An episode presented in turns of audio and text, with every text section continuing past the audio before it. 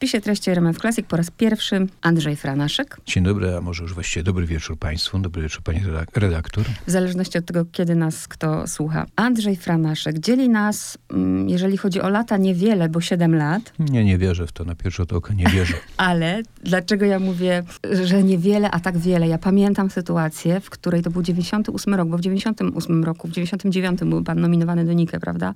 Ej, no, Andrzej, mogło tak być. Andrzej Franaszek ma wtedy, nawet nie ma 30, no wiadomo. Ja to jestem w zupełnie innym punkcie życia i pamiętam, jak z wypiekami na twarzy czytam, e, już wtedy wiem, kim jest Andrzej Franaszek. Do głowy by mi nie przyszło, że 20 parę lat później będę z Andrzejem Franaszkiem rozmawiać. Bardzo się cieszę. No widzi pani, to jest doskonały przykład o tym, jak marzenia się spełniają i okazują się być deziluzją, prawda? Miało być wspaniale, a teraz patrzy pani na mnie i rozmawia, no i widzę na pani twarzy bolesny wyraz rozczarowania. Nie, ja, ja to, wyraz jest bolesny, bo ja się zastanawiam, czy dźwignę tę rozmowę, mówiąc kolokwialnie. Zobaczymy. Gwiazda Piołun pokaźna książka, opowieści o poezji, podróżowaniu i przyjaźni. Zastanawiałam się, jak w ogóle rozmawiać o takiej książce i zacznę od tego, co Adam Michnik napisał, bo bardzo mi się to podoba, to co on tutaj napisał. A napisał tak, pomijając, że bardzo ładnie pana nazwał ogrodnikiem i przewodnikiem, ale rekonstruuje świat, który niesłusznie bywa dziś spychany do elitarnych kwartalników. Dla kogo to jest książka? Bo ja się bardzo boję, i bardzo bym nie chciała, i właśnie to, co Adam Michnik tu napisał, że do takiej książki będą sięgać studenci polonistyki, bo będą, znaczy może nie będą musieli, ale mm, będą chcieli, tak zakładam. Pana na przykład nie martwi to, że to jest rzecz niszowa? Po pierwsze, do końca nie, ponieważ nie czuję się autorem, który miałby produkować, sprzedawać, czy po prostu pisać bestsellery, takie prawdziwe bestsellery, które się sprzedają powiedzmy w 100 tysiącach mm, nakładu. Chociaż, czy biografia Miłosza przede wszystkim, czy w jakim stopniu biografia Herberta, że powiem, z brutalną miłością własną nie sprzedawały się jakoś źle, więc nie czuję się tak zupełnie zepchnięty do, do niszy. Ale oczywiście, no, powiedzmy sobie szczerze, że ilość osób, która interesuje się Różewiczem, Iwaszkiewiczem, Miłoszem, Herbertem, czy innymi bohaterami tej e, książki, którą właśnie pani ma przed sobą, no, nie jest olbrzymia i to nie, nie, nie ma co przesadzać i mówić, że jest inaczej, ale wydaje mi się, że z kolei w tej przestrzeni, że to jest książka no, adresowana jednak do względnie szerokiego grona odbiorców, bo to nie jest książka, powiedziałbym, typowo akademicka. W sumie nie pisze w taki sposób, który byłby uznawany za taki czysto naukowy, Czy olbrzymia ilość przypisów, aparatury naukowej, taka czy inna teoria czy to jest, nie wiem, Giorgio Agamben, czy Pierre Bourdieu, co akurat teraz jest, powiedzmy, na topie naszego życia intelektualnego, to są biograficzne opowieści. Zaryzykuję, że pisane przystępnym, dającym się przeczytać językiem, opowiadające po prostu z jednej strony o twórczości, ale też o liniach życia, niejednokrotnie przecinających się w różnych punktach liniach życia tych bohaterów, których tutaj przed sekundą wymieniłem. Jeszcze jeden bohater, którego nazwisko nie padło, to Józef Czapski. I w tej konstelacji poetów, malarz, malarza, intelektualistów, prozaików, eseistów, którzy w różnych miejscach, w różnym czasie, z różnych powodów się ze sobą stykali, rozgrywają się te opowieści.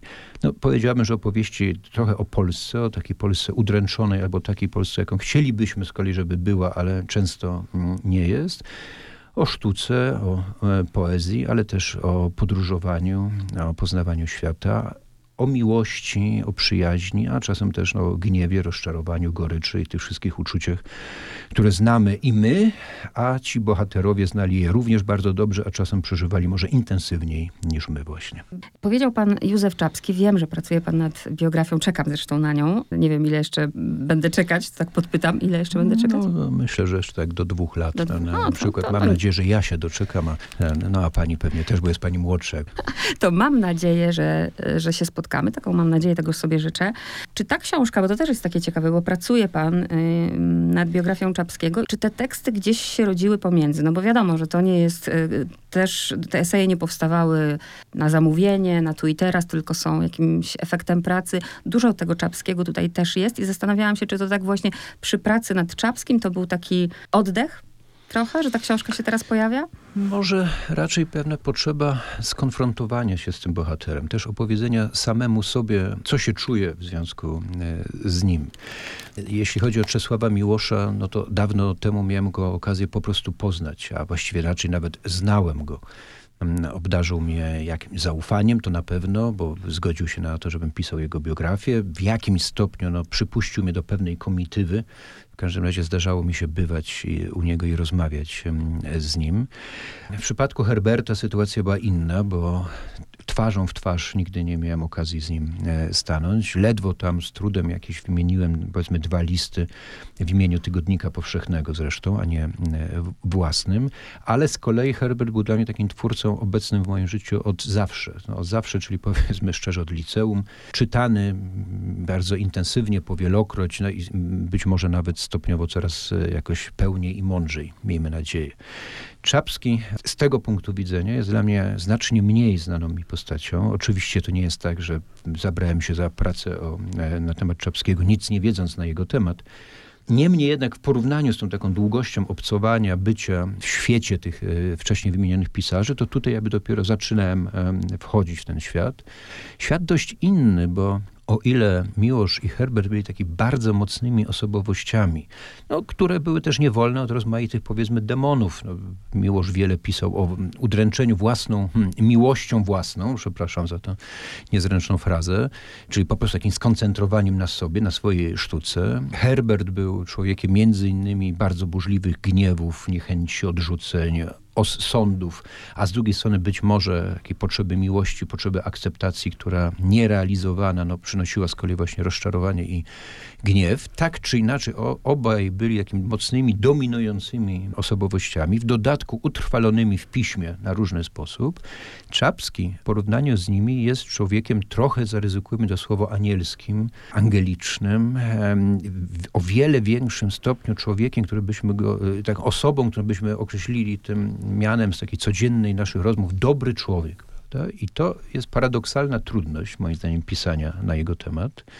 Oczywiście ma znaczenie też fakt, że w olbrzymim stopniu wypowiadał się poprzez malarstwo. A więc nie mamy tak zapisów takich e, eseistycznych w tak dużym stopniu, jak w przypadku Miłosza na przykład. Oczywiście istnieją wielkie dzienniki Czapskiego, częściowo jak do tej pory jedynie odczytane i rzeczy, proszę wierzyć, że faktycznie odczytywanie tego pisma Czapskiego, no, to są niezwykle zabawne historie.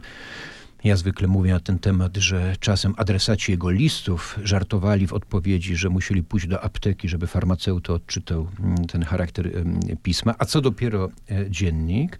Ale nawet jak już ten dziennik jest odczytany przez kogoś lub też sami coś tam spróbujemy wydłubać, no to okazuje się, że to jest dziennik bardzo wewnętrzny, bardzo intymny.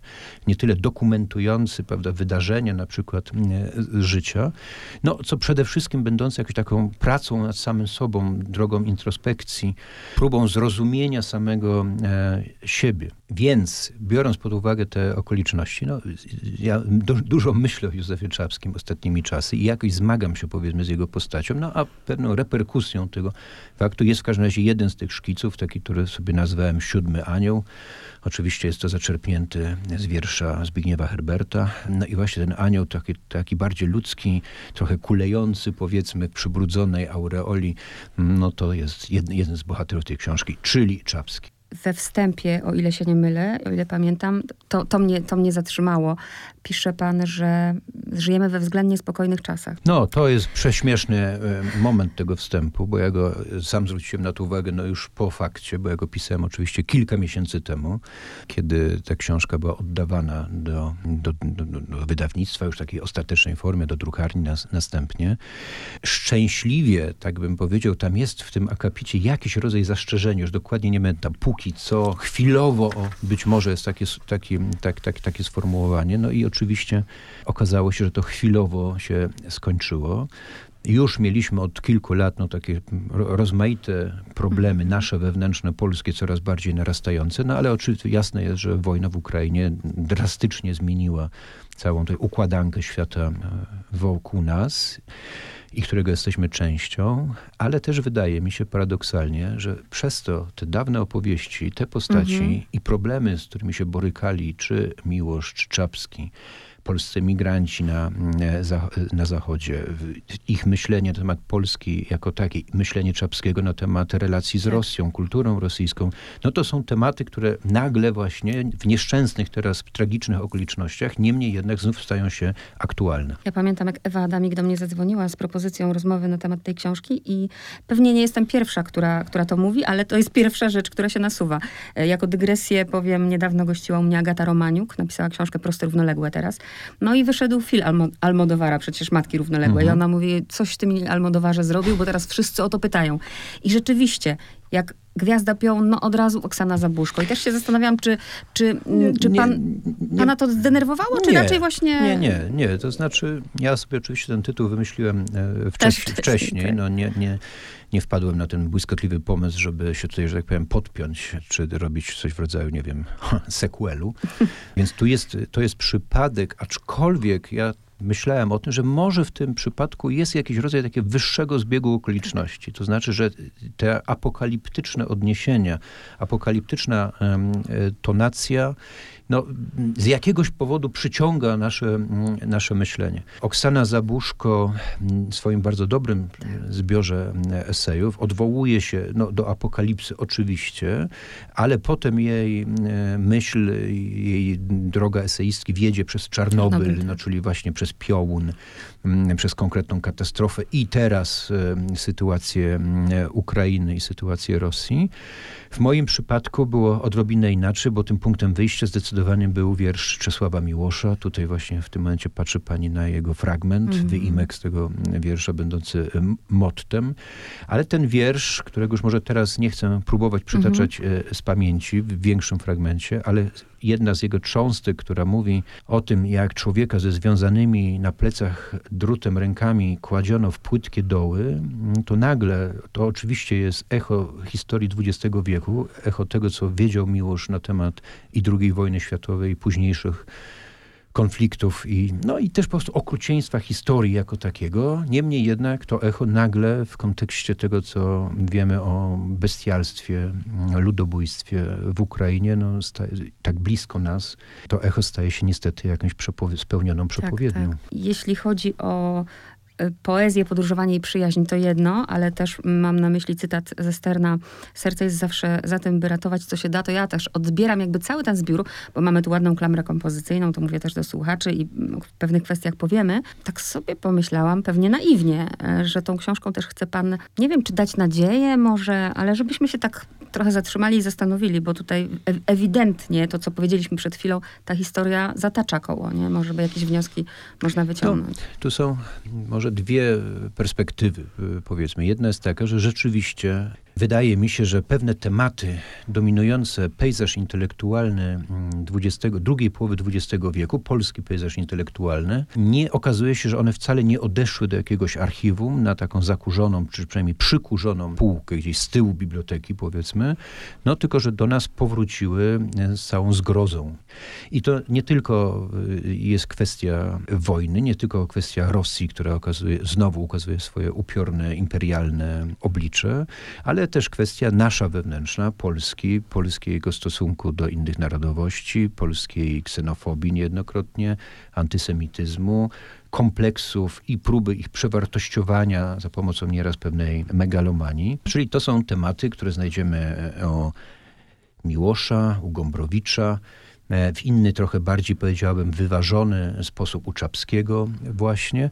Ja teraz namawiam, jak mogę, moich studentów, żeby czytali właśnie Dziennik Gombrowicza albo Rodzinną Europę Miłosza. Także dlatego, oprócz tego, że to są świetne książki oczywiście, ale także dlatego, że wydaje mi się, że to, co na przykład Gombrowicz pisze w dzienniku o polskości, o naszym właśnie takim poczuciu gorszości, ale próby jakiegoś tego prze, przewalczenia i pokazywania światu ciągle tego nieszczęsnego Chopina i Mickiewicza że nie wypadliśmy sroce pod ogona, spod ogona i tak dalej, no że to niestety wcale nie są takie zamknięte tematy. A druga, trochę inna jednak perspektywa jest taka, że oczywiście sporo jest w tej książce, tak myślę, także na temat powiedzmy przemijania i odchodzenia. Nie, nie zabrzmi mhm. to chyba najlepiej jako reklama na, na antenie. Drogi słuchaczu i słuchaczko, wybacz mi.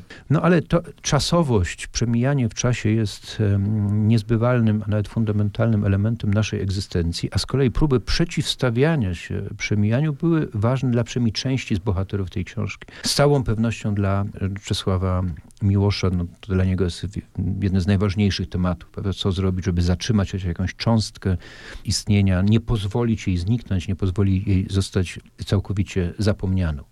Ale jest też jakby jeszcze jakiś taki rodzaj e, próby przeciwstawienia się, że kiedy mamy tą perspektywę i bolesną e, w płaszczyźnie powiedzmy politycznej, w sumie jeszcze bardziej nas dotykającej płaszczyźnie egzystencjalnej, no to po drugiej stronie jest literatura, ale są też inne gesty. Powiedzmy jest przyjaźń, jest czułość, empatia, tak, tak. trochę jest też podróżowania, obcowania e, ze światem. Coś, co możemy przeciwstawić tej naszej ograniczoności w czasie, czy też bolesności historii. Ja tak po kolei sobie idę, bo teraz chcę nawiązać do tego eseju a, a propos pracy nad biografią, zastanowiłam się akurat, świeżo byłam, jak czytałam to, to byłam świeżutko po przeczytaniu biografii Wetulaniego Kasi Kubisiowskiej. Kasia Kubisiowska tutaj się pojawia w tej książce, kiedy właśnie zaprosiła pana do rozmowy o Pilchu. Pan mówi, e, i, i nad tym też się zastanowiłam, że jakie to jest trudne, że przecież w tylu sytuacjach byłem, a teraz nic, niczego nie pamiętam. No ja w każdym, może nie, że aż niczego, niczego nie pamiętam, ale, ale byłem mało. sobą po tej rozmowie rozczarowany, tak bym to szczerze przyznał no bo właśnie Katarzyna Kubisiowska, moja skądinąd e, koleżanka czy przyjaciółka raczej, jak wiadomo jest również autorką biografii tak. Jerzego Pilcha. W związku z tym rozmawiała z rozmaitymi osobami znającymi Jerzego Pilcha, no a ja z Jerzym Pilchem przez lata pracowałem w Tygodniku Powszechnym. Nie ośmieliłbym się absolutnie nazwać siebie jakimś, nie wiem, przyjacielem czy bliskim przyjacielem e, Jurka Pilcha.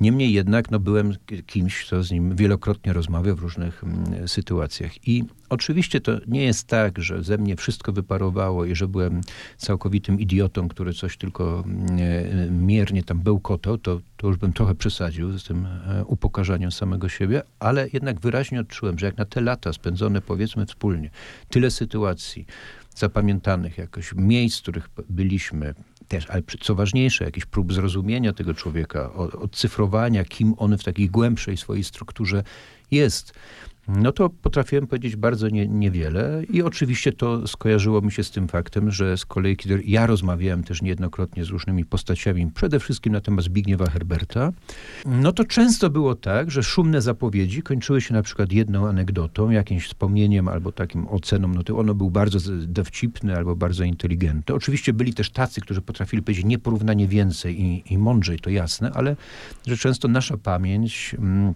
no, zdradza nas, a może też nasza zdolność rozumienia drugiego człowieka nam też nie, nie, tutaj nie staje na wysokości zadania. I z tej perspektywy dokładnie zresztą przeciwnie, tak mi się wydaje, niż e, Katarzyna Kubisiowska. Ja wolę pracę w archiwach. Właśnie zmierzałam do tego, przepraszam, że się przerywam, e, zmierzałam do takiego pytania. Może, może to pytanie jest naiwne, może nie ma na nie odpowiedzi, ale załóżmy reporterka, no dowiaduje się o, pisze biografię i dowiaduje się od innych ludzi właśnie. To może być anegdota, to mogą być jakieś wspólne chwile. Człowiek jest oczywiście w, w relacji z każdym człowiekiem inny. Pan wybiera, zresztą pan pisze w tym eseju, że żeby napisać biografię, to to, wymaga lat, lat po prostu bycia z tym człowiekiem, czytania o tym człowieku, to jest ta praca w archiwach, ale wtedy czyta pan te wszystkie rzeczy, ale też czyta przez, swoją, przez swój kontekst, przez swoją wiedzę, przez swoje spojrzenie, często subiektywne, to, to gdzie, gdzie jest ta prawda? Najdalszy jestem od e, nihilistycznych czy pozornie błyskotliwych stwierdzeń, że nie ma prawdy i, albo że każdy ma swoją osobną prawdę na temat drugiego człowieka. I ja myślę, że jednak przynajmniej przybliżamy się, a już na pewno możemy być bliżej lub dalej, albo zrobić, zrobić to, czyli na przykład napisać biografię mm, lepiej lub e, gorzej. Ale oczywiście nigdy nie dochodzimy do jakiegoś z takiej stuprocentowej pewności, że nie tylko wszystko wiemy, ale też, że w pełni rozumiemy. No, z najrozmaitszych powodów. Iwaszkiewicz pisze w dzienniku, być może ja nawet cytuję ten fragment, ale już nie jestem pewien, że mniej więcej takie zdanie, że nikt właściwie z, z, z, mojego życia nic nie zrozumie, bo to życie nie było jakoś tam specjalnie jego zdaniem, mm -hmm. to nie, on tu nie miał racji, ciekawe, nie obfitowało w jakieś niesłychane e, wydarzenia, więc będzie się wydawało dość ubogie, ale ono było nasączone pewną olbrzymią treścią emocjonalną, intensywnością przeżywania świata, wzruszeń, rozmaitych emocji, uczuć po prostu, ale tego nikt nie, nie, nie odczyta. Moim zdaniem to nie jest prawda, bo kiedy się czyta dziennik e, Iwaszkiewicza, to dokładnie to nam się rzuca w oczy, a w każdym razie mnie na pewno się rzucało, czyli jego intensywność przeżywania świata, ale równocześnie no to są niezwykle trudne do uchwycenia kwestie. Naturalnie ma pani rację, że czytamy cudze życie, interpretujemy cudze życie poprzez nasze doświadczenia. Często poprzez jakieś też konkretne sytuacje, na przykład sytuacje emocjonalne, w której danej chwili się znajdujemy, w danym momencie naszego życia. Nie będę tutaj zmierzał ku przesadnie ekshibicjonistycznym wynurzeniom, ale myślę, że rozmaite odczytanie różnych zachowań moich bohaterów w danym, w danym czasie jakoś było przefiltrowane przez, także przez moje własne doświadczenia i być może będąc o 10 lat albo 5 lat młodszym lub starszym, starszym, to trochę inaczej bym różne akcenty rozkładał. No ale jednak jest też jakaś właśnie taka materialna podstawa, którą możemy poznać, choćby właśnie spędzając te spore mm, ilości czasu w archiwach na, na przykład, lub też na rozmowach z osobami, już jak, jak wolimy.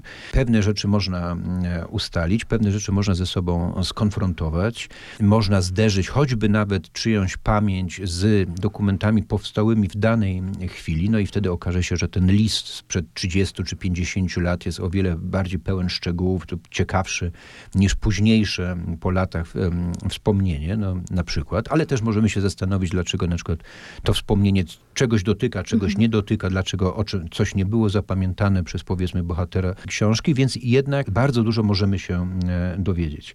Jedni to robią szybciej, powiedzmy sobie to z brutalną szczerością, bo piszą książki, nie wiem, trzy lata mhm. na przykład, a inni są mniej zdolni e, i piszą 7 albo 10 lat, no i tak to niestety wygląda. Kilka konfiguracji. Drodzy słuchacze, Andrzej Franaszek zestawia gigantów literatury, już ich wymieniliśmy, w różnych konfiguracjach. Ja się właśnie zastanawiam, ja chyba nie za dobrze myślę, bo nie chcę też, żeby to była audycja z takiego, z poziomu takiego wysokiego C, żebyśmy stawiali na piedestał tych wszystkich e, ludzi. No, ale ja ich nie stawiam w takim sensie, prawda? Oni mhm. są raczej ludcy w tych opowieściach, tak, tak mi się wydaje. Ale jestem ciekawa też pana zdania, bo zastanawiam się, czy, czy ja jestem złym człowiekiem, bo na przykład jest ten nie, moment... Na, na pewno nie. Jest ten moment, kiedy mamy pierwszy list Miłosza do Iwaszkiewicza. Ja się denerwuję, jak czytam ten list, bo myślę takimi kategoriami, właśnie tu mam sobie do zarzucenia. Jeśli jestem, wyobrażam sobie Miłosza, który jest po prostu młody i potrzebuje też jakiegoś wsparcia. Porównam to do sytuacji ra radiowej, kiedy odbieram telefon i słyszę na przykład uwielbiam pani głos, a zaraz kolejne zdanie jest, bo wie pani, napisałam książkę. Tak się zastanawiam właśnie, na ile w tym Miłoszu mm, było uwielbienia, przynajmniej na początku dla Iwaszkiewicza, a na ile szukał dla siebie drogi. Na pewno było jedno i drugie. I nie, wcale nie myślę, żeby było inaczej. To znaczy, żeby również nie szukał mhm. drogi dla siebie. Nie ma w tym nic e, specjalnie zaskakującego. Um, jest... E, no tak jak pani zresztą powiedziała, e, ktoś napisał e, książkę. Albo jeszcze gorsza sytuacja, czyli ta sytuacja, w której wtedy się Miłosz znajdował. Na samym początku jest naprawdę młodym człowiekiem, zaczyna pisać wiersze, ileś tam już ich ma, cały czas prawdopodobnie zastanawia się nad sobą, kim jest, czy rzeczywiście ma coś do powiedzenia, czy być może przemawia przez niego jakiś, prawda, daimonion, powiedzmy, czy w każdym razie został obdarowany talentem, czy też może jest tylko trwającym w jakiejś ułudzie grafomanem, nieszczęśnikiem, który zasługuje jedynie na y, krytykę, czy też zapomnienie lub wyśmianie. Oczywiście zapewne konfrontuje się jakoś ze swoimi kolegami, na przykład coś może pokazuje, ale to też nie jest aż takie pewne. Szuka kogoś, do kogo mógłby mieć zaufanie, kto go uważa za rzeczywiście spełnionego artystę z różnych powodów, no, wszystkich na pewno nigdy nie poznamy, tą osobą staje się dla niego Iwaszkiewicz. I myślę, że to, że on z jednej strony pisze właśnie taki na początku niezwykle, no nieledwie bałwochwalczy tak. E, list, wiadomo, zaczynający się właśnie od tych słów uwielbiam Pana, każdy Pana wiersz jest dla mnie objawieniem, jeżeli teraz dobrze cytuję, tak, tak. To, to może być szczere, Choć równocześnie jest jasne, że jemu też zależy, żeby ten e, uwielbiany przez niego pisarz poznał jego utwory, żeby się coś dowiedział, a przede wszystkim tak naprawdę, żeby mu powiedział, że to, co on robi, ma sens, że to jest dobre. No, raczej jest tak, że jak jesteśmy młodymi, ale nie tylko młodymi zresztą, e, autorami, no to nie do końca chcemy, żeby nam ktoś powiedział, że to, co robimy jest dobre lub złe, tylko chcemy, żeby nam powiedział, że to jest dobre. No ale to tak, kolokwialnie mówiąc, tak działa. Takie są złożoności ludzkiej mm, e, psychiki. No ja w każdym każdym razie nie widzę powodu, żeby się jakoś temu specjalnie ani, ani bardzo dziwić, ani już tym bardziej potępiać. Choćby dlatego, że mając już pewną ilość e, lat, no miałem okazję też się zastanawiać nad sobą w różnych sytuacjach i jakkolwiek oczywiście nie, nie zostałem obdarzony talentem poetyckim na przykład, no ale talentem czy względną świad- samoświadomością do zauważenia różnych odcieni własnych zachowań, decyzji, myśli, no jednak miałem okazję się temu niejednokrotnie przyglądać i wiem, że one są bardzo, bardzo złożone mhm. zwykle. Więc e, jeżeli sam nie jestem e, bez skazy, no to tym bardziej nie mam prawa potępiać innych. To nawet nie o potępienie chodzi, tylko pamiętam jak ostatnio też, y, bo ukazały się niedawno listy Miłosza i Różewicza, to byłam też taka, złe słowo, zażenowana, że gdyby Miłosz nie napisał tych paru dobrych słów, prawda, o tekście Różewicza, to też nie zaczęłaby się cała ta historia w drugą stronę. Ja miałam wrażenie, jak czytałam te listy, że ten Różewicz wręcz tak jakby się, nie wiem, tam po prostu pokładał przed tym Miłoszem. No ale jak pani zapewne wie, miłość nie jest sprawiedliwa bardzo często jest tak, że, a nawet może zawsze jest tak, że miłość jest nie, niesymetryczna. Oczywiście ta skala tej asymetrii może być e, bardzo różna, ale prawie zawsze jest tak, że ktoś bardziej kocha, a ktoś mniej. Skądinąd mm, Oden napisał w takim krótkim wierszu, że jeśli już tak musi być, to on woli być tym, kto kocha mm, bardziej. I to może nawet jest prawda, a nie tylko powiedzmy prawda poezji. Naturalnie, że Miłosza i Różewicza, a dokładnie rzecz biorąc Różewicza i Miłosza, jak pani słusznie zauważa, nie wiązała ze sobą miłość w takim, takim znaczeniu, jakim by, byśmy najczęściej nadawali, ale, ale innego rodzaju miłość, adoracja, potrzeba akceptacji. No właśnie to, co ja staram się nazwać potrzebą starszego brata mm w przypadku Różewicza. Oczywiście tak. I to on akurat w tym przypadku jest tym, który bardziej wychodzi, bardziej zabija biega, już tak nieładnie mówiąc, niewątpliwie też bardziej czuje się nie wiem, zraniony, odrzucony albo nie, niezauważony dostatecznie, ale znów no, tak po prostu jest. Możemy sobie powiedzieć, że nie wiem, w którymś tam konkretnym przypadku być może Miłosz mógłby zrobić więcej, ale też możemy się zastanowić, czy my w naszych życiach zrobiliśmy zawsze dostatecznie dużo w pewnego rodzaju takich, takich sytuacjach. A próbuję jeszcze zrozumieć, e, ja się czepiam, ja wiem, że się no, czepiam, no, ale dobra, taką konwencję przyjęłam.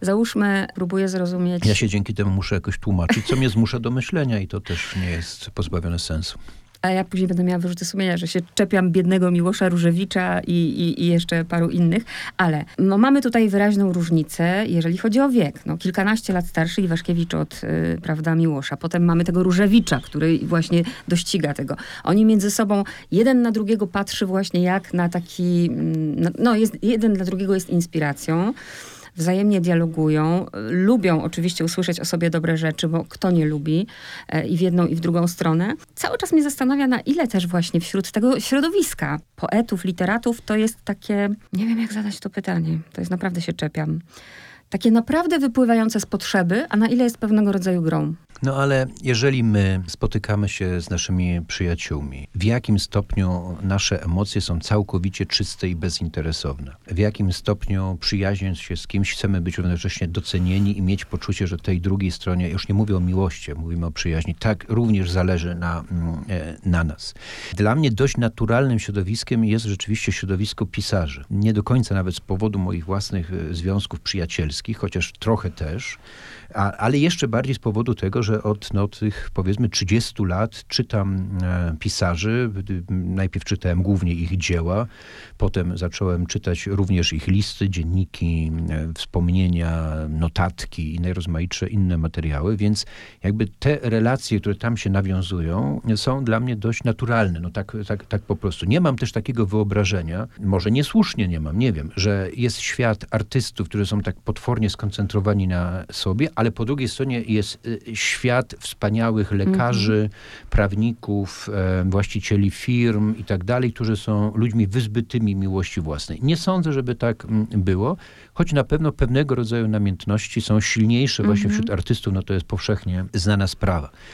Ale to, co mnie się podoba i co bym znowu bronił tych e, relacji, mhm. czemu nie, e, to to, że oprócz być może interesowności pewnej, której panią, którą, którą pani podejrzewa, na pewno zawiści, zazdrości mhm. niejednokrotnie, nic tutaj też nie ma dziwnego, to jest jednak zdolność do podziwu. I to jest, e, i to jest fantastyczne, że Miłosz jest, nie wiem, rozczarowany Iwaszkiewiczem, albo Iwaszkiewicz uważa, że Miłosz zdradził może nawet nie tyle Polskę, co ich środowisko, ale i tak potem gdzieś tam się znajduje, powiedzmy, powiedzmy przykładowo, że Iwaszkiewicz znajduje w kulturze paryskiej nowe wiersze Miłosza i jednak dojdzie do wniosku, no jednak pięknie Czesio napisał, albo Miłosz czyta właśnie jakiś tom Iwaszkiewicza, albo późny Herbert oskarża, jak wiemy, Miłosza o to, że nie jest patriotą, w tym złym sensie tego słowa kosmopolitą i tak dalej, i tak dalej, ale mówi, no ale jego wiersze są wspaniałe, ja się na nich nauczyłem, co to jest poezja. Miłosz mówi o Różewiczu, no, że on jest właśnie trochę niedokształconym, takim naiwnym nihilistą i pomyliłem się w jego ocenie, ale potem czyta jeden konkretny wiersz i mówi, no, żeby taki wiersz napisać, to warto jest całe życie przeżyć i te momenty zachwytu, szczerego mhm. zachwytu i podziwu wydaje mi się, że one też jakby ratują cały ten e, układ, albo na pewno są jakby przeciwwagą do tego, co jest mroczne, co jest miłością własną, co jest takim udręczeniem duszy, zazdrością, goryczą i tymi wszystkimi uczuciami, których my również doświadczamy, mm -hmm. że tak powiem sentencjonalnie, ale niekoniecznie je tak zapisujemy, prawda? I też dlatego potem możemy się wydawać bardziej sympatycznymi osobnikami. Dlatego ja lubię właśnie, nie wiem, tak, tak właśnie ściągać z piedestałów te wielkie nazwiska. Też kocham dzienniki czy czytać e, listy. Pamiętam, jak czytałam dzienniki Andrzejewskiego i byłam e, rozczarowana strasznie, że on ciągle o forsie pisze i ciągle mu tych pieniędzy brakuje. Ale właśnie to mnie interesuje, żeby to nie odbiera oczywiście mu e, chwały, tak samo jak Magdalena Grochowska teraz napisała biografię Różewicza i też byłam oburzona po prostu, że Różewicz jest mizoginem, ale to też nie odbiera temu, że jest wielkim poetą, prawda, na takiej zasadzie. No to, jest, to jest też trochę banalnie mówiąc, no jakaś po prostu tajemnica twórczości, że niejednokrotnie, a akurat przecież tutaj obcujemy z ludźmi skomplikowanymi, ale to nie są emocjonalne potwory, prawda? To nie są ludzie, którzy mają za sobą nie, maltretowanie kobiet, taki klasyczny alkoholizm, już straszliwy, choć może w przypadku Herberta bylibyśmy jednak blisko, ale są naprawdę znacznie gorsi tacy w tej ludzkiej przestrzeni e, artyści byli i niewątpliwie są e, nadal. Ale są Niemniej ludźmi, jednak, są, no, oczywiście są ludźmi i w swoich ciemnych powiedzmy stronach i w tym, że są, można ich niejednokrotnie łatwo zranić, ale nad tym jednak coś się buduje. Są te wspaniałe momenty twórczości -hmm. I są też bardzo piękne momenty w paśmie ludzkim, właśnie w paśmie przyjaźni, w paśmie czułości, wzajemnej. No i myślę, że to, to jest też taki moment, który człowiek przekracza samego siebie, mm. prawda? Przekracza swoje uwarunkowania i one są szczególnie piękne. Powiedział pan, podejrzewam ich o interesowność, a w zapytałam o to w tym kontekście Sieny, że jedzie najpierw Iwaszkiewicz, mówi Miłoszowi, słuchaj, byłem, y, jedź. Jedzie Miłosz, mówi Herbertowi, tak, jedź. I też się nad tym zastanawiam właśnie, czy, czy to jest tak jak w, w naszych życiach, nie? że my, no nie wiem, no, sprowadza to do banalnej sytuacji. Widzimy, że ktoś był w Tunezji na wakacjach, no to też chce. Czy właśnie oni byli dla siebie takimi, taką inspiracją, wzorcem? No bo przecież mógłby yy, Miłosz pomyśleć, no dobrze, no ale ja pojadę sobie w inne miejsce na no. przykład. I wszyscy o tych miejscach piszą. Wszyscy o tych miejscach...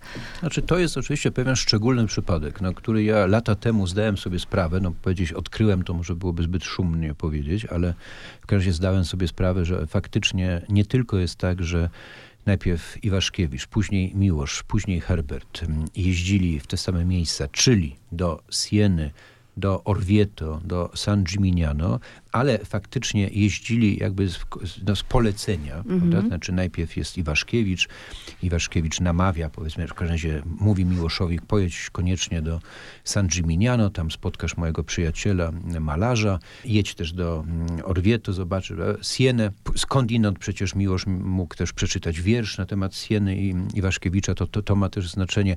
Potem z kolei jest Herbert i Herbertowi, kiedy pierwszy raz jedzie do Włoch, Miłosz podpowiada, pojedź koniecznie do Orvieto. Ja tam byłem lata temu, widziałem to, mm, e, e, to i to. Ja myślę, że tutaj są dwa elementy przynajmniej do uwzględnienia, może i więcej, które, których nie, nie, przychodzi mi teraz, nie przychodzą mi teraz do głowy. Pierwszy jest taki, że żyjemy w innym świecie, jak pani doskonale wie, jeśli chodzi o ilość wymienianych informacji i komunikacji. My jesteśmy e, no, po prostu zbombardowani niekończącą się ilością wiadomości z różnych stron świata. Jak pani chce pojechać do tej Tunezji, no to napisze pani odpowiednie hasło w przeglądance internetowej. Nie dość, że wyskoczy tam milion stron poświęcone temu, to jeszcze zobaczymy co gorsza, miliard y, blogów, y, opowieści, jakichś rolek, filmów z Instagrama, z tym podobnych.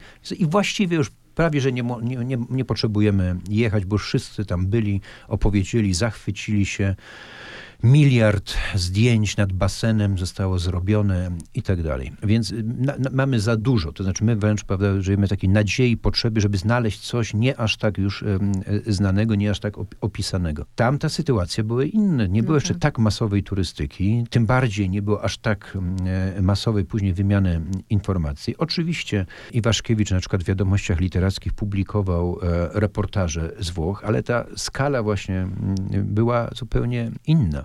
Jeszcze w dodatku kolejny taki podelement, no to to, że już po wojnie. Oczywiście Polska jest zasadniczo krajem odciętym. Ci, którzy wyjeżdżają na zachód są nieliczni. To są takie chwile darowane. Herbert jedzie po raz pierwszy e, z myślą, że spędzi we Francji miesiąc. Na różne sposoby udaje mu się tam spędzić dwa lata ostatecznie, ale widać w jego pisaniu, choćby o Włoszech, czyli po prostu w tomie Barbarzyńca w ogrodzie, mhm. że to są pojedyncze kontakty z jakąś rzeczywistością. Był w Sienie chyba przez trzy dni, napisał, może troszkę dłużej, już teraz nie jestem pewien, e, napisał o, o, o tym mieście wspaniały esej kończy się on taką perspektywą, albo też pojawia się taka perspektywa, no kto wie, może jeszcze tu będę, ale niekoniecznie, to może jest jedyne spotkanie. Inaczej skądinąd pisze Iwaszkiewicz, który podróżował wielokrotnie i to jakby jest dla niego mm. właściwie oczywiste, że on, nie wiem, jest, powiedzmy jest wiosna, no to jedzie do Rzymu i to już nie, nie, nie zaskakuje go nawet w tych perelowskich czasach.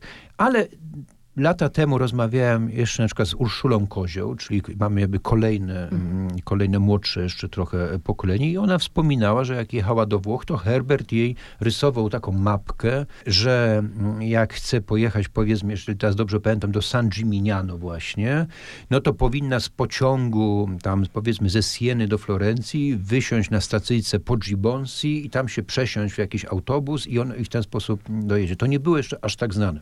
Ale ważniejsze może jest oczywiście to, że jeśli jesteśmy w bliskiej przyjaźni z kimś, a w tych momentach, kiedy te powiedzmy polecenia były formułowane, oni też byli ze sobą w bliskiej przyjaźni, zwłaszcza no, może to jest taki moment przyjaźni Miłosza i Herberta, kiedy oni się tak naprawdę poznają dopiero i mm -hmm. są wzajemnie sobą jakoś zafascynowani. I wtedy ten starszy poeta, na którym Herbert jednak uczył się poezji, naprawdę w czasie okupacji, na tajnych kompletach, w Lwowie czyta przedwojenne wiersze Miłosza, potem czyta tom Ocalenie, potem czyta jakieś fragmenty zniewolonego umysłu, które udaje mu się e, zdobyć e, i to jest ktoś, kto go wprowadza w literaturę. To jest ważne, to jest mhm. mistrz rzeczywiście. Poznaje tego mistrza, okazuje się on jeszcze, przynajmniej z początku, fantastycznym mm, facetem. Włóczą się razem po Paryżu, piją te powiedzmy hektolitry Beaujolais. Nawet wiemy, gdzie dokładnie, w jakich miejscach moglibyśmy jakąś tam mapeczkę albo przynajmniej mhm. tablicę pamiątkową e, ustawić w Paryżu. I ten człowiek mówi, no jak ja byłem y, tam 20 mhm. lat temu, powiedzmy, we Włoszech, to pojechałem do Orvieto, tam są fantastyczne freski, zobacz koniecznie, no to jest jasne, że to ma znaczenie. No. Ale cudowne jest to, co, na co pan zwrócił uwagę, że patrzą na jeden freski, każdy widzi co innego. To prawda. Mhm. E, w tych samych miejscach, czyli po prostu patrząc na freski Łukasza Signorellego e, w Orvieto, Iwaszkiewicz idzie, tak bym znów kolokwialnie powiedział, w stronę takiej myśli o własnej przemianie, o tym, że chce być kimś lepszym, niekoniecznie tylko w płaszczyźnie powiedzmy etycznej, mm -hmm. lepszym artystą, pełniej żyć, mocniej. Miłosz parę lat później, w późnych latach 30 patrzy na antychrysta i mówi, no ten antychryst wygląda tak, jak dzisiaj wygląda Hitler albo Stalin i oni są tymi demonami naszej współczesności, którzy wiodą nas ku zatracie. No a z kolei e, e, Herbert znów ileś tam lat później patrzy na to, jak to jest zbudowane, mm. jakie kolory, jakie, jakie bryły, ale też mówi, co jest dla niego charakterystyczne, proszę, te freski malował Signorelli, ale zaczął je wcześniej Fra Angelico. Tutaj są przedstawieni przez Signorellego na jakby takim podwójnym portrecie, patrzą są razem koło siebie, bo wtedy jeszcze, to jest oczywiście pewna utopia herbertowska, wtedy jeszcze artyści nawzajem nie, nie musieli sobie udowadniać, że są głupcami. Większa była y, solidarność, powiedzmy, tego samego powołania niż rywalizacja. To były lepsze czasy dla sztuki. To jest zresztą ten czas, czyli koniec lat 50., kiedy Herbert przestaje pisać o tak zwanej sztuce nowoczesnej, ówczesnej, zdecydowanie zwraca się ku przeszłości, ku średniowieczu średniowieczu, no, renesansowi, to jest to, czym będzie się później zajmował. Mm. Patrzę na czas i y, nie wiem, dlaczego interpretuję sobie, że pan już się denerwuje może. Nie. Nie? nie. Y, bo ja bym mogła długo, ale to będę w takim razie się streszczać. Ja myślę, że to słuchacze co najwyżej, jeżeli jeszcze został ktoś tutaj, to, tutaj, to, to mogą się denerwować. Dwie kwestie. Mm, a propos tej y, słynnej, mm, słynnego konfliktu Herbert-Miłosz. Zaskoczyły mnie te słowa Katarzyny Herbert, która powiedziała po prostu, no, prowokowanie się dwóch pijaków. To jest mocne stwierdzenie, chyba, ale myślę, że też nie pozbawione pewnych elementów y, słuszności. Natomiast no, historia jest bardzo długa. Ja ją oczywiście staram tak, się, tak, najpierw tak. ją próbowałem zrozumieć i opisać y, w biografii y, Miłosza oczywiście. Później trochę inaczej bo też jakby troszkę więcej się dowiedziałem w biografii Herberta. Nie miałem na przykład pojęcia wcześniej o tym, że kiedy doszło już do tej kłótni kalifornijskiej i poeci obaj rozstali się no dość gwałtownie, mm. tak bym to ujął, to później Herbert ruszył dalej w podróż po Ameryce i z kolejnych miast lub miejscowości, które odwiedził, wysyłał do Miłosza kartki z przeprosinami. I z taką nadzieją, no Czesławie, niepotrzebnie to wszystko powiedziałem. Jakbyś teraz był ze mną tutaj, w Nowym Orleanie, napilibyśmy się bourbona i wszystko byłoby już dobrze. I widać nim, o widzi pani, jak mm, jest ten moment, że Różewicz tak wysuwa delikatne bardzo czułki w stronę Miłosza i Miłosz na to nie reaguje, to w tym momencie Herbert, wcześniej zresztą, najpierw niewątpliwie skrzywdził e, mhm. Miłosza, ale potem chce pojednania, chce pogodzenia się, ale Miłosz już do tego tak łatwo nie zmierza. Więc starałem się te, opisać tą sytuację, no a tutaj ją opisuję już osobnym zupełnie szkicu mhm. i mm, myślę, że już absolutnie wszystko, co miałem do powiedzenia na ten temat, najprawdopodobniej w każdym razie powiedziałem, chyba, że jeszcze kiedyś coś się okaże, że jeszcze gdzieś wypłynie jakiś, nie wiem, nowy list albo jakiś, jakiś, mm, jakiś dokument. Natomiast nie przytłaczając nadmiarem szczegółów, ja myślę, że to jest kwestia rozmaitych punktów napięć między nimi. Bo z jednej strony na przykład e, to jednak jest napięcie dwóch rywalizujących ze sobą artystów. Na samym początku jest młody, niedługo po debiucie Herbert, wschodząca gwiazda, ale jeszcze nie aż taka jasno jednoznacznie jasno błyszcząca i jest jednak znacznie e, starszy, z większym powiedzmy już dorobkiem, osadzony w rzeczywistości, chociaż z drugiej strony wygnaniec, emigrant, co ważne, miłość. Ale później e, i Miłosz pochyla się jakby nad tym młodszym poetą, z przyjemnością, radością tłumaczy jego wiersze, umieszcza je w pismach różnych, e, na przykład w Anglii. I jest jakby taką osobą, która niewątpliwie przyczynia się do tego, że Herbert zostaje poznany przez czytelników na Zachodzie. Mm -hmm. Ale 10 lat później, czyli w roku 68, już sytuacja się trochę zmienia, bo oto Miłosz jest owszem profesorem w Berkeley, ale mało kto tam wie, że on pisze wiersze. On ma poczucie że jeżeli nawet publikuje w kulturze u Giedroycia jakiś tom, no to właściwie nieledwie nikt tego nie zauważa. Czuje się głęboko samotny, także samotny właśnie jako poeta, pozbawiony prawie że czytelników, gdy tymczasem Herbert staje się coraz bardziej znanym poetą, jest tłumaczony na angielski, jest tłumaczony na niemiecki. Tłumacze amerykańscy czy wydawcy amerykańscy wysyłają listy do Miłosza jako do tłumacza Herberta, czy panie, szanowny panie Mylosz, czy pan nie ma może zdjęcia tego znakomitego poety, którego pan tłumaczy, bo byśmy chcieli dać to zdjęcie przy jego wierszach w naszym piśmie. Miłosz się tutaj czuje właśnie niedoceniony, gdzieś strącony, przyćmiony i to niewątpliwie ma pewien wpływ na, na napięcie między nimi. Ale to jest jedno pasmo. Inne pasmo jest takie, że oni jednak o Polsce myśleli albo też czuli inaczej na temat Polski. To nie jest tak, że Herbert był wzorcem bezkrytycznym, mm. czy wcieleniem bezkrytycznego, lekko nacjonalistycznego patriotyzmu, jak niektórzy może współcześni politycy chcieliby go nam przedstawić, ani nie jest tak, że Miłosz jest antypolakiem, który opluwa gniazdo swoje i nieustannie kąsa rękę, którego wykarmiła. Oczywiście to są fałszywe mm, obrazy. Ja myślę, że w tym sporze więcej racji było po stronie Miłosza niż po stronie Herberta, ale nie są, to nie jest tak, że jest stuprocentowa racja po jednej, stuprocentowy brak racji po drugiej e, stronie.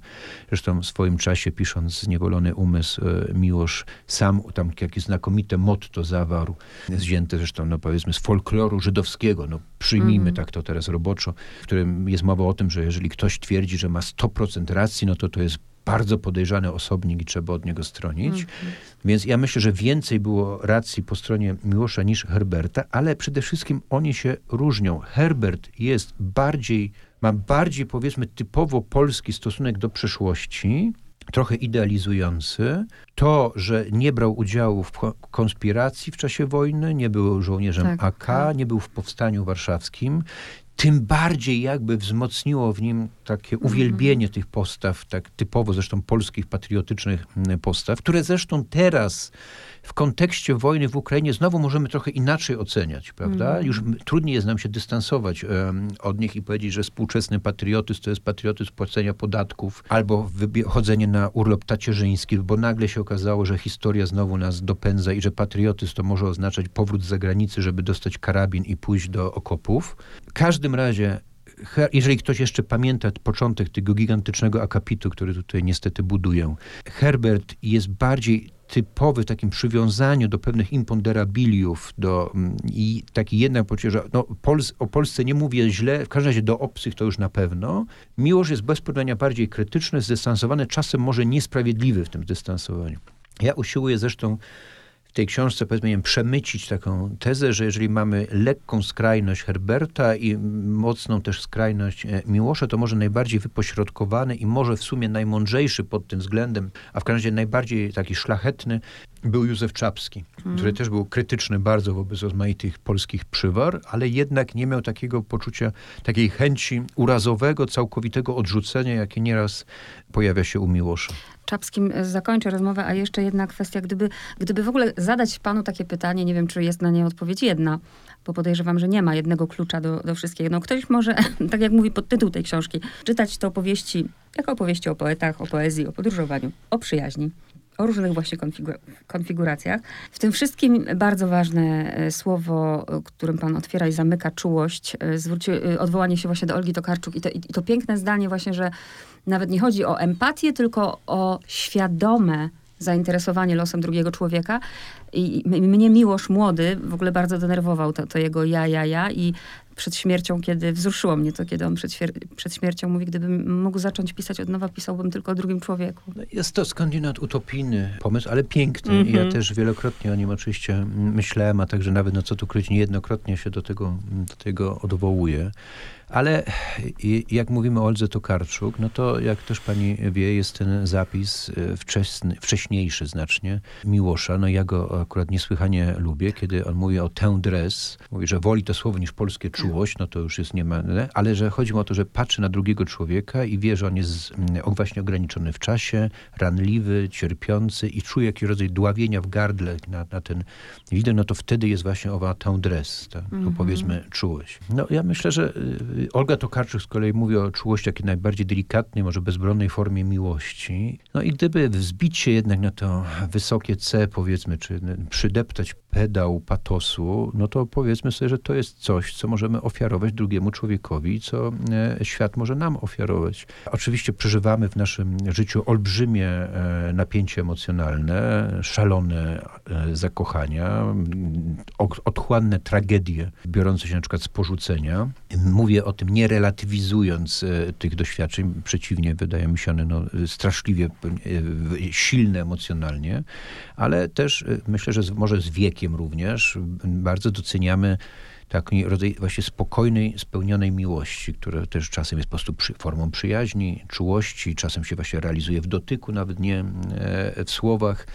No i jeśli Tadeusz Różewicz pisze do Miłosza, Panie Czesławie, ja bym chętnie do Pana przyjechał, mm. siądziemy sobie na tych krzesłach wygodnych, które Panu polecam, napijemy się wódki albo chociaż herbaty i sobie razem pomilczymy, no to jest takie, taka nadzieja właśnie na coś mm. takiego, że nawet już nie ma może do końca o czym rozmawiać, albo nie musimy w każdym razie, ale jesteśmy obok siebie i czujemy do siebie wzajemne zaufanie, taki rodzaj jakby wspomożenia wzajemnego, no, jesteśmy bliźnimi. W innym nieco kontekście Brunon Schulz napisał takie wspaniałe zdanie, że czyż pod stołem, który nas dzieli, nie trzymamy się wszyscy tajnie za ręce. No i gdyby to zdanie mm -hmm. trochę wyjąć z kontekstu szulcowskiego, no to możemy powiedzieć, no Otóż właśnie, no, dzielą nas bardzo dużo rzeczy, na przykład zawiść poetów mm. wobec siebie, ale równocześnie mamy też poczucie pewnej wspólnoty, choćby tego, że jesteśmy właśnie obdarzeni tym samym talentem, a to też znaczy tym samym udręczeniem. A jeszcze bardzo interesująca jest wymiana myśli Miłosza. E, bardzo jestem ciekawa pana zdania. I to jest, znów się wpisuje w to, co mamy, właściwie to się wpisuje w każde czasy, ale w te szczególnie, mianowicie definicja tego, skąd pochodzi zło, prawda? Czy ono jest w nas, czy y, panu bliższa, która jest... Y, Miłoszowska. Miłoszowska, Miłoszowska mhm. tak. To znaczy, żeby wyjaśnić, no to też na pewno w jakimś skrócie to teraz mówiąc, że uproszczeniu, Różewicz mówi mniej więcej tak, e, to człowiek wnosi w świat zło, czy też nawet w ogóle kategorie dobra e, i zła, gdyby e, planeta nasza, powiedzmy, jakoś pozbyła się człowieka, e, no to by to zło zostało wyplenione, to my jesteśmy odpowiedzialni. Albo też, mówi Różewicz, zresztą Herbert też był bliski raczej tej perspektywy, że tak naprawdę to do, dojmujące zło to jest to zło historyczne, mm. powiedzmy. To jest to, co człowiek robi człowiekowi w obozie koncentracyjnym, na wojnie, no albo też nie trzeba aż takich spektakularnych Witojowo potrafimy sobie zrobić nawzajem w bardziej kameralnych warunkach. Miłosz ma no, chyba szersze jednak po prostu, na pewno inne spojrzenie i mówi, zło przenika cały świat. Świat jest skażony złem, bo jeżeli lis tropi zająca, powiedzmy, i go pożera, a w każdym razie rani, e, zabija, albo kot bawi się myszą i w końcu ją też e, zabija, no, oraz miliardy innych e, przykładów, to znaczy, że nie tylko świat ludzki, ale także świat natury jako taki jest głęboko skażony, że zło jest immanentną jego częścią. No i to oczywiście też, jak wiadomo, prowadziło Miłosza do pytań, czy aby istnieje dobry Bóg, mm -hmm. a mhm. jeżeli istnieje, to przy, przypadkiem nie jest tak, że on jest tym Bogiem oddalonym, który zostawił ten świat tak. we władaniu gorszego Boga, demiurga, czyli diabła po prostu, księcia tego świata. No i to są, że tak powiem, takie fundamentalne e, pytania Miłosza. Może właściwie warto jedną rzecz powiedzieć, że nie chcę wchodzić w, e, w rolę osoby przesadnie narzekającej na współczesność, ale trochę jak tak po, pomyślimy o tym, o czym myślał, pisał e, Miłosz Czapski, o czym oni myśleli mm -hmm. w mhm. dialogach ze sobą niejednokrotnie. Różewicz również. To oczywiście nie jest tak, że te listy wszystkie są nie wiem, pełne wykładów teologicznych, ale jednak pojawiają się czy w w twórczości, czy właśnie w korespondencji tematy tak ważne, tak fundamentalne, że my chyba żeśmy coś zatracili, że my już niejednokrotnie jakby nie umiemy myśleć na pewne tematy. No, zło, dobro, czy Bóg jest za to odpowiedzialny, czy nie. Właściwie trochę się czujemy bezradnie, by nie, wzruszamy ramionami, no, nie znamy odpowiedzi, no, jakoś musimy żyć dalej. Miłość sobie właściwie w jakimś sensie nie wyobrażał tego, że ludzie potrafią żyć bez kategorii Boga, nie chodzi o religijność, nie chodzi o Kościół katolicki, taki wąsko, no wąsko rozumianą religijność, o Kościół tym bardziej katolicki, ale w ogóle bez kategorii Boga, a my jakby po tej umownej, opóźnionej bardzo śmierci Boga, no dość dobrze sobie radzimy. Po prostu o pewnych rzeczach nie myślimy. Wydaje mi się, że jednak e, trzeba powiedzieć, że jesteśmy po prostu ubożsi że jakiś wymiar taki metafizyczny czy wertykalny e, wymiar naszej egzystencji zatraciliśmy. I tu znów wrócę do Michnika, który napisał, z czym się absolutnie zgadzam. Ta książka czyta się ze skurczonym gardłem i z nieprzerwaną fascynacją. E, ludzie urodzeni w latach 60., 70., to przecież to była ta fala zainteresowania, prawda, Herbertem Czesławem Miłoszem. Nie wiem, jak jest dzisiaj, to pan ma kontakt z młodymi ludźmi, nie? No, nie jest bardzo źle, oczywiście. To znaczy, ja też mam świadomość, że piszę o bohaterach, o postaciach, mm. które w wielkim stopniu są właściwie nieznane młodym ludziom, że ta scena powiedzmy się jakoś obróciła i że mm, główni aktorzy tamtego czasu, no właśnie są już gdzieś e, na zakulisami, teraz są inni. Także, ale też no właśnie inni aktorzy, inne problemy, w ogóle inaczej jest ten świat zbudowany. Nie wiem też, jak wygląda na przykład e, kwestia takiej ciągłości pokoleniowej, bo my mówimy sobie właśnie na przykład Miłosz, Herbert, albo Iwaszkiewicz, Miłosz, mhm. Herbert, e, potem jeszcze byśmy dopisali Krynicki, Zagajewski, tak. jeszcze byśmy dopisali też na takiej płaszczyźnie również ludzkiej przyjaźni Tomasza Różyckiego, Ale potem ja już nie wiem, co jest dalej. To znaczy, jak wygląda e, taki, na przykład, kto jest mistrzem współczesnej, młodej, względnie młodej polskiej poetki, wiem, Małgorzaty Lebdy, Lebdy. na przykład, mm. prawda? To nie chodzi mi o to, że ja chcę teraz powiedzieć coś złośliwego czy nieprzyjemnego, tylko po prostu nie wiem, czy istnieje tu jakaś ciągłość. Bardzo możliwe, że tym, tym mistrzynią na przykład jest już jakaś zupełnie nie, niepolska poetka w tłumaczeniu, bo właśnie tak to się na przykład zmieniło. Pamiętam, że pewien mój e, przyjaciel, przepraszam za nadmiar gadatliwości, był o ciekawostkę rozczarowany mową noblowską Olgi Tokarczuk. Ja się z nim nie zgodziłem, ale on mi przedstawił swój punkt widzenia, mianowicie, że w jego oczach pewna ciągłość została zerwana. To znaczy, że w, tym, e, w tej mowie nie ma już zupełnie odniesienia właśnie do Miłosza, czy do Szymborskiej, czy do Brodskiego, że ten świat, który jego, który jego budował, w którym on też w pewnym stopniu uczestniczył, no właśnie odszedł, bo już są nowe wektory, nowe punkty odniesienia. Więc ja nie uważam, żeby to była niedobra mowa, ale faktycznie mhm. ona też pokazuje, że teraz dla polskiej e, autorki w średnim wieku inne są pytania, może inne problemy, chociaż akurat problemy powiedzmy głębokiej ekologii mm-hmm. Tokarczuk łączą z Miłoszem, ale ona raczej nie odwołuje się do Miłosza, tylko do innych postaci. Dlatego jak zaczynałam naszą rozmowę i mówiłam właśnie, dla kogo jest ta książka, to, to mówiłam to naprawdę z troską, bo bardzo bym nie chciała, żeby to była właśnie rzecz y, niszowa i namawiam. A ostatnie, ostatnie już obiecuję pytanie jest takie, bo czekam y, bardzo na tę biografię Czapskiego. Gościł u mnie Erik Karpeles, którego biografię Czapskiego czytałam. To, co w ogóle było dla mnie nie do pomyślenia, że Karpeles, który no, jest dojrzałym człowiekiem, mieszka sobie w Kalifornii, urodził się w Nowym Jorku, osiem lat temu dowiedział się w ogóle o istnieniu kogoś takiego jak Józef Czapski, prawda? E, decyduje się napisać biografię malarza. Zafascynowało go, zresztą on tu mówił, że zafascynowało go, że Czapski tam czytał, prawda, Prusta po francusku, Polakom. W obozie e, Tak, w obozie, tak. Mhm. Ale to co, to, co mnie tak właśnie zastanowiło, że pisać biografię, nie, czy nie chcę teraz, broń Boże, żeby to wyszło, że ja źle myślę o Riku Karpelesie, nie, ale jednak jakby nie było, on się tego kontekstu musiał nauczyć, no bo nie jest stąd, prawda, i musiał go też wytłumaczyć, na przykład y, y, czytelnikom, nie wiem, amerykańskim. I się też zastanawiam właśnie, jak pan, jeśli pan może zdradzić już, jak pan pracuje nad tą biografią Czapskiego, czy to już są takie czasy, że trzeba będzie tłumaczyć kontekst? Czy pisze pan już do czytelnika polskiego? No, wie pani, ja nie, nie wiem, czy zwróciła pani uwagę na taką książkę, która niedawno została opublikowana. Jej tytuł brzmi 120 dni kultury. To jest antologia tekstów, a właściwie fragmentów tekstów, no oczywiście z kultury paryskiej. Tę antologię jeszcze w trakcie pandemii, no i naturalnie za swojego życia przygotowywał Wojciech Karpiński.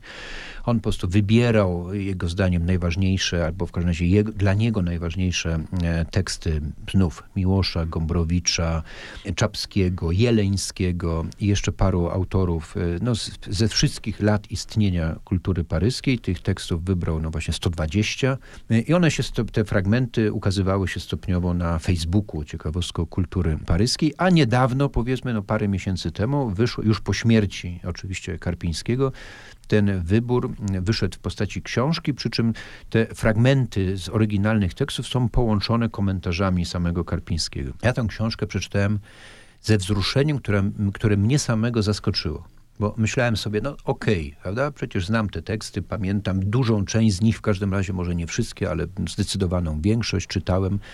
E, tymczasem byłem olśniony właściwie tym, jak wspaniałe mieliśmy literaturę, jak są właśnie wspaniałe, rozmaite fragmenty z, nie wiem, ze Stępowskiego na przykład, mm -hmm. czy różnych tekstów. Oczywiście to się nakładałem różne e, rzeczy, bo może na przykład też częściowo mnie to wzrusza, dlatego, że niektóre z tych tekstów czytałem po raz pierwszy 20 albo 30 lat temu i też myślę jakby o sobie czytającym wtedy. I tutaj też mamy, no, to, ale takie właśnie elementy też mają wielkie znaczenie w naszym odbiorze literatury. Natomiast pisałem na temat tej książki jakiś rodzaj, no, trudno powiedzieć recenzji, no, takiej małej opowieści, która pewnie wyjdzie w Gazecie Wyborczej i się zadałem sobie pytanie, czy ja powinienem już wyjaśnić, co to była kultura paryska, mm -hmm. skąd ta nazwa Maison Lafitte, mm -hmm. kto to był Jerzy Giedroyć. I prawdopodobnie tak. W każdym razie, hmm. sądząc znów po tych młodych ludziach, których znam, oczywiście, że są inni młodzi ludzie, są wyjątki i tak dalej, ale wydaje mi się, że taki większość e, z tych młodych ludzi no po prostu nigdy nie słyszała o Jerzym Giedroycie. No, jeżeli jesteśmy w jakiejś takiej bańce, powiedzmy, osób interesujących się czymś, no ja się na przykład interesuję w jakimś stopniu także historią kultury paryskiej, no to oczywiście mam poczucie, że ciągle powstają nowe książki, są badacze, nowe tomy korespondencji. Sam w domu mam na półce naprawdę sporo tych, tych, tych książek, już nie wszystkie jestem w stanie e, gdzieś zmieścić, no to, to wszystko wiemy.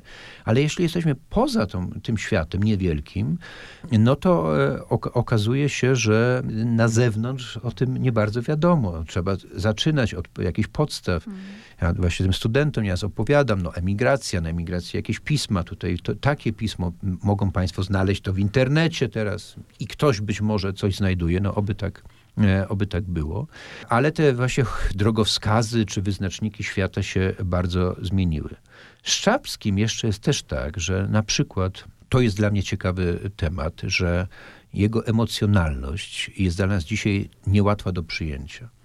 On sam miał, po pierwsze on, jego siostra, jego siostry mieli taki specyficzny rodzaj jakby podwyższonej z naszego punktu widzenia emocjonalności. Oni sobie sami zresztą zdawali z tego sprawę, to są zapały czapskich typowe, no tam trochę ironizowali na ten e, temat, ale też widzimy, jak na przykład czytamy korespondencję taką rodzinną, jak się zmieniły konwencje. Kiedy ja czytałem listy wysyłane powiedzmy przez którąś sióstr Czapskiego do niego, przez Poldzie czy Karle, no to czytam, albo Marię oczywiście przede wszystkim może, to czytam taki rodzaj, tak, takie słownictwo, e, tak intensywną uczucia, że dla dzisiejszego rodzeństwa jest to moim zdaniem mhm. niewyobrażalne.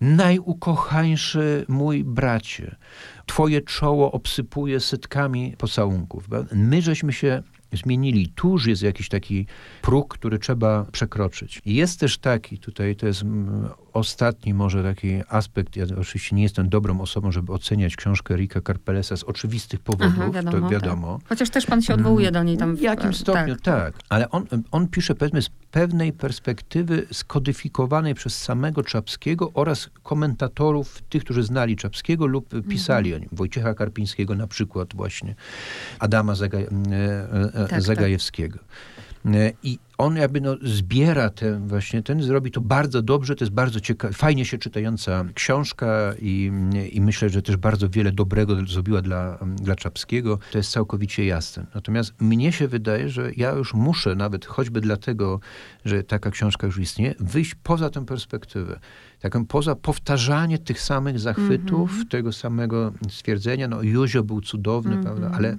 jaki był tak naprawdę? Co to do końca e, znaczy? Jaki był wewnątrz e, siebie? Ja takie próby, jak pani właśnie może mm -hmm. zauważyła, no tak, próby tak, sta, tak. Sta, przedstawiam e, w tak. tym szkicu oczapskim, no, że mamy takie ładne zdanie, mówimy, no właśnie tutaj, nie wiem, przeżył boleśnie śmierć swojej siostry, no dobrze, ale co to tak naprawdę znaczy? Jakie łączyły ich e, e, relacje? Jak poszukamy w dzienniku Czapskiego, to jednak okaże się, że te relacje są znacznie bardziej skomplikowane. Ile on ma wyrzutów sumienia, że nie był dostatecznie dobrym bratem, przynajmniej w takim wyobrażeniu. No więc chodzi mi o to, żeby jakby tak jeszcze bardziej wycieniować, zrobić bardziej trójwymiarowy ten wizerunek Józefa Czapskiego. No a jak to wyjdzie, to się być może przekonamy za jakiś czas. Zaostrzył mi pan apetyt, a tymczasem, drodzy słuchacze, Andrzej Franaszek, Gwiazda Piołun, jestem przekonana, naprawdę, bo ja wiem, wierzę w ludzi, że są tacy, może niewielu, którzy po prostu są z nami do samego końca.